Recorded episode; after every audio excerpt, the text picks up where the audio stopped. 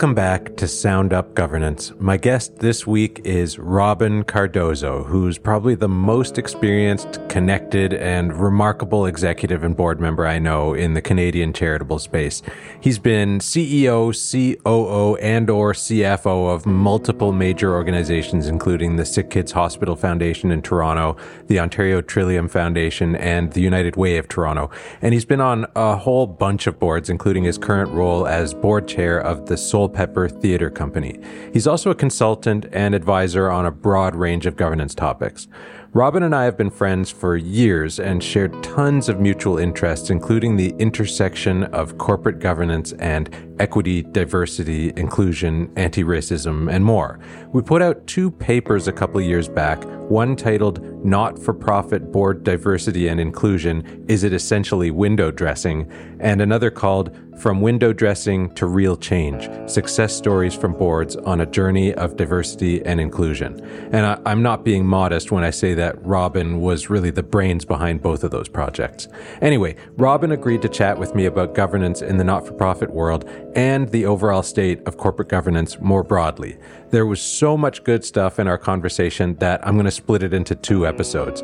What makes these episodes a bit different from normal is that you'll hear my voice in the wild, so to speak, in addition to voiceover, mostly because this was a bit more of a free flowing conversation rather than an interview. You all know I like to ask my guests what they mean when they say corporate governance, so let's start there. So that's a really good uh, question. And I know, Matt, that you have defined governance, uh, or you've defined corporate governance as really how decisions get made.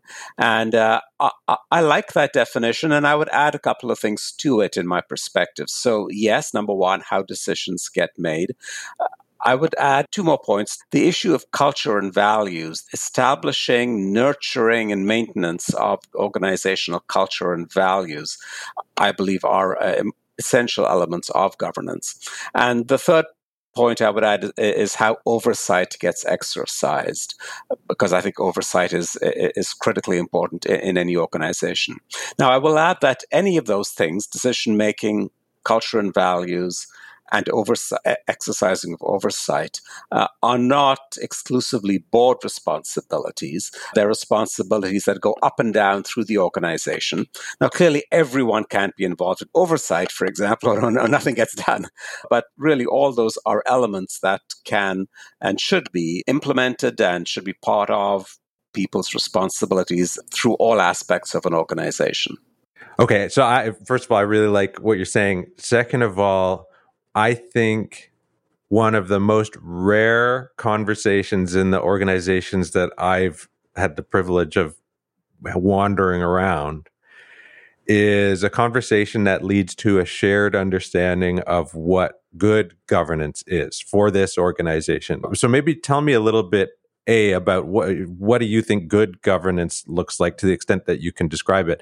But maybe just as important, tell me about what you have experienced in the organizations you've worked with on either side of the table with respect to efforts to build a common understanding of what that is and try to point ourselves in the same direction as each other to me, good governance is is about working together across the organization to make decisions and to build a culture and to exercise oversight. Really, always keeping in mind what is in the best long term interests of the organization.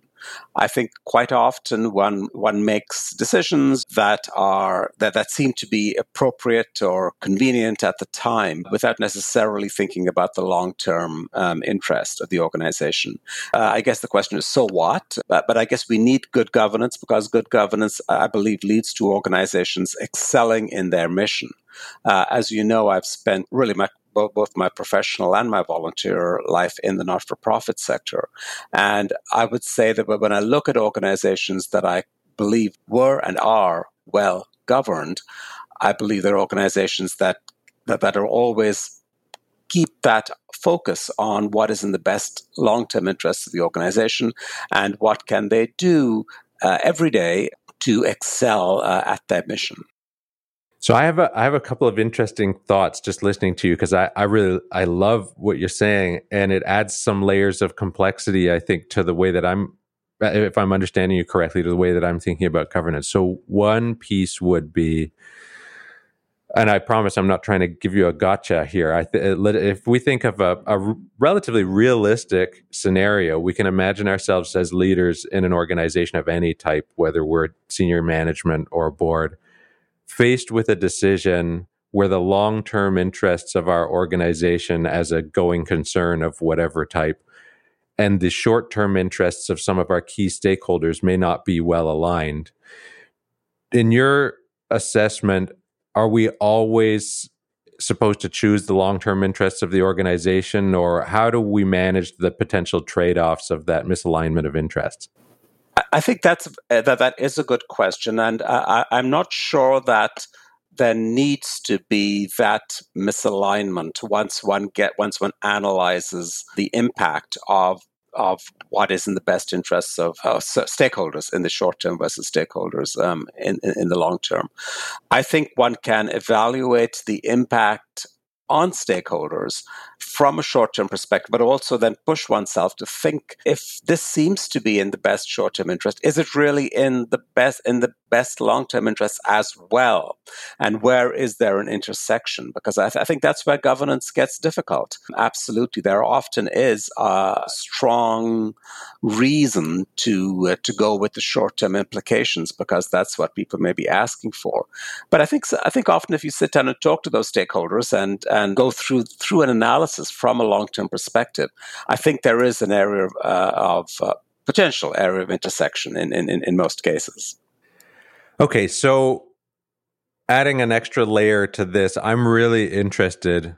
And in all the years we've worked together, I don't know that I've asked you this question. I really do want to know the answer. What was it that brought you specifically to the not for profit world and stuck you there? Because you really have had such an, an, an amazing career in that sector. Thank you, Matt. I have certainly been privileged with the organizations that I've worked with professionally and the organizations that I've volunteered with, either as a board member or, or in other capacities. I'd like to say that, that there was a whole clear career plan that was building building blocks from step to step to step. I think it was what, what actually happened was that I had an amazing opportunity. I applied for a job in the not for profit sector with, with an organization uh, which, uh, which was the United Way of Toronto at the time, over 30 years ago, that I thought was a long shot but it was an organization that I believed in, and uh, and I thought I would I would apply and see if I got the job of CFO. And, and much to my surprise, I was hired as a CFO. I think it was that early introduction that that really caught my attention. I, I would say building on that, I would say two or three things. I think the people whom I worked with in the sector, whether they were staff or whether they were board members or whether they were volunteers, were all people whom I felt I could learn from and who I enjoyed working with. There was just an enormous satisfaction for coming into work, knowing that I would be interacting with people who cared about what they were doing, were good at what they did, and whom I could learn from. And I can say that when I eh, when I first started at United Way more than 30 years ago, all the way to the roles that I do today as a board member with a couple of not for profit. I, I, continue to learn. I continue to meet intriguing, fantastic people and continue to feel that I have the privilege of contributing to something that is making a difference. Tell me what's special or unusual or unique or whatever the right word is about the intersection of governance and the not for profit world compared to governance and any other sector, and maybe even zeroing specifically in on the charitable sector, which I think is the, kind of the coolest and weirdest area of the not for profit world. So I would say that perhaps what is unique about the sector or special about the sector can be both a, uh, a positive, an asset, and can also be a drawback from a governance perspective. Uh, I think what is unique and special is that you meet many people or encounter many people who are, feel passionate about the cause, whether it's a social service program for uh, at-risk youth, whether it's an art program for, uh, for, for, consumers of mental health services, a, a not-for-profit theater group, or, or, a sports and recreation program for young people. You meet volunteers, you meet participants who feel passionate about the cause, and and therefore by definition, they care about the outcomes and are willing to work hard for that. Where that sometimes can become a challenge from a governance perspective is that that passion doesn't always translate into the things that we were talking about earlier when we were talking about gov- about good governance. So, for example, being able to or knowing how to, having the skills to exercise uh, oversight. Sometimes there's a, a high degree of feeling well, we should just trust the people because they're so passionate, and it's not that one mistrusts one needs to mistrust anyone, but that one needs to, I think, sometimes recognize that there may not be the skills, whether it's at the board or the management or the supervisory level or the volunteer level. There may not be that full understanding of, of what is necessary for good governance. So, so it's both a great asset in terms of the passion, but that same passion uh, can be a drawback. So I'm personally ambivalent about the volunteer nature of charitable boards. I, I could take or leave it. That's my personal opinion. I don't I, I don't see it as as inherently good or bad, but I'm curious about your perspective about to what extent is the is is the requirement to be volunteers on the board is that helping or hurting or neither? I will. Th- this is a great question, and one that my perspective has actually shifted over the years. Certainly, for a long, long time, decades and decades, uh, in this country and and and in perhaps in the Western world, that, that, there is a feeling that charitable boards need to be comprised of volunteers. Uh, that they should essentially that they should not be paid by the organization. They should not be taking scarce resources from the organization. One thing that we've come to realize, and part from the research that you and I did, Matt, uh, um, in the areas of diversity and inclusion, is that that very requirement can work against diversity. That there are lots and lots of people who would make great board members, but because of childcare, because of their job situation, because of their family responsibilities, perhaps looking after an elder senior, they simply would not have the time to volunteer uh, in any extensive way. And so charities and not for profits are, are, in a sense, cutting themselves off from many people who would be qualified and fantastic board members. In many cases, really understand the service being provided, but can't serve on the board because of, of, of their restrictions. And if only they could be compensated, even in nominal ways, so that so that they could pay for childcare for the duration, they could pay for someone to come and look after the elderly senior, or, or they could take a couple of hours off from work. So I, um, I would say that, that that the issue is not as cut and dried uh, as it used to be, and I think each organization needs needs to ask itself. Uh, having said that, there are still laws that in Ontario, particularly in relation to charities, I think I think this does, does not apply to not for profits, but in Ontario, charities are not allowed to pay board members. I, I think this is an area that uh, the sector needs to look at and consider whether whether whether there's uh, some advocacy that is necessary to try to change some of those regulations. So, to what, and I, I love what you're saying, to what extent does this same line of reasoning maybe extend in a different way to senior leadership beyond the board, where I kind of feel like I'm getting in conversations with charities, especially where I'm going to make up a, an example. If we're recruiting a CEO and we found the perfect person, they are, we could never find anybody better. And they their expectation salary wise is double what we expected. Usually, in my experience, the conversation ends there because of the misalignment on money. And I'm I find myself thinking, well, it's probably easier to find money than it is to find the perfect CEO. There's just this sort of overemphasis or obsession with money sometimes. To, so, to what extent does this this thinking of, well, you know what, maybe our w- uh, unwillingness to spend money on boards or unwillingness to spend more money on CEOs is this working against charities or is it really just sort of an unavoidable uh, element or feature or bug of the system?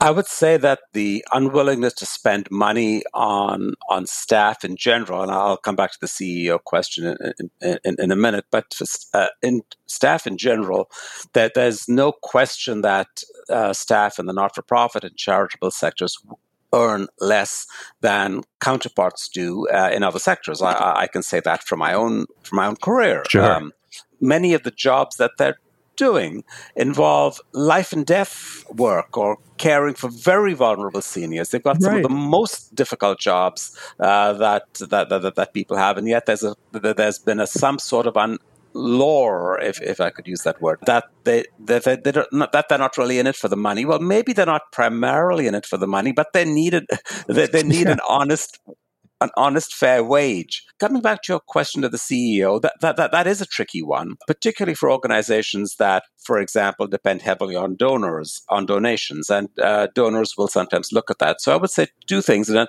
and I apologize if this might sound a bit simplistic, but I think boil down the, the, the, they are t- the two important principles. I think one is that you um, you don't want to be far away from peer organizations mm. uh, in the community so that you're not totally out of line. That isn't to say you, you should not should not be at the top. That there may be a, a business case to be to be at the head of the line, mm. uh, but you don't want to be totally out of the range. Number two, I, uh, I come back to an earlier point I made about what is in the best long term interest of the organization, and if it is in the best long term, in, in, having done your analysis, and you, the board believes it is in the best long term interest of the organization to have a highly qualified CEO who is way head and shoulders above any of the other candidates, and where you have good reason to believe that the CEO can take the organization to whole new levels of revenue generation, service delivery, making an impact in the community, and all those things, then I, uh, I then there's reason to at least not let the conversation end right there, but to do that analysis and to have that have those conversations. And is that confidence or courage or whatever the right word is to do what you just described? Is that common in your experience? It is not common, but it, it is not unheard of. Mm. Ultimately, of course, as we all know, the board is ultimately responsible for the for the for the running of the organization. But the board doesn't do it on on its own, and uh, typically the board will hire uh, excellent management staff to run the organization.